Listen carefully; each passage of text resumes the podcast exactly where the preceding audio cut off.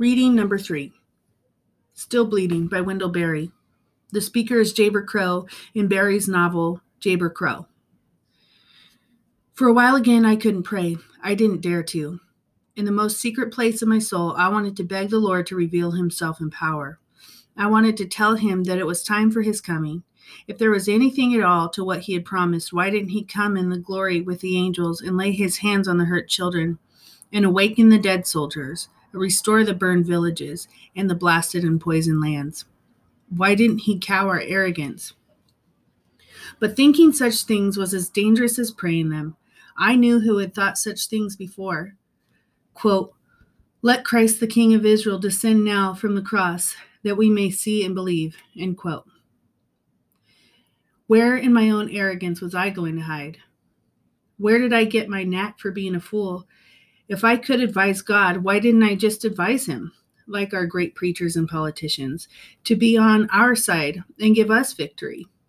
I had to turn around and wade out of the mire myself.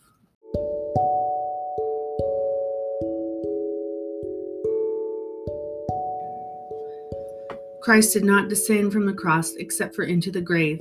And why not otherwise? Wouldn't it have put a fine comical expression on the faces of the scribes and the, the chief priests and the soldiers if in that moment he had come down in all of his power and glory? Why didn't he do it? Why hasn't he done it in any of one of a thousand good times between then and now? I knew the answer. I knew it long, a long time before I could admit it, for all of the suffering of the world is in it.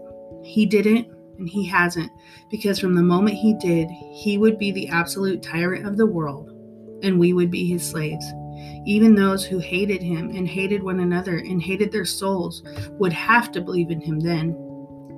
From that moment, the possibility that we might be bound to him and he to us and us to one another by love forever would be ended. And so I thought he must forbear to reveal his power and glory by presenting himself as himself and must be present only in the ordinary miracle of the existence of his creatures. Those who wish to see him must see him in the poor, the hungry, the hurt, the wordless creatures, the groaning and travailing beautiful world. I would sometimes be horrified in every moment I was alone. I could see no escape. We are too tightly tangled together to be able to separate ourselves from one another, either by good or by evil. We are all involved in all and any good, and in all and any evil. For any sin, we all suffer. That is why our suffering is endless. It is why God grieves, and Christ's wounds are still bleeding.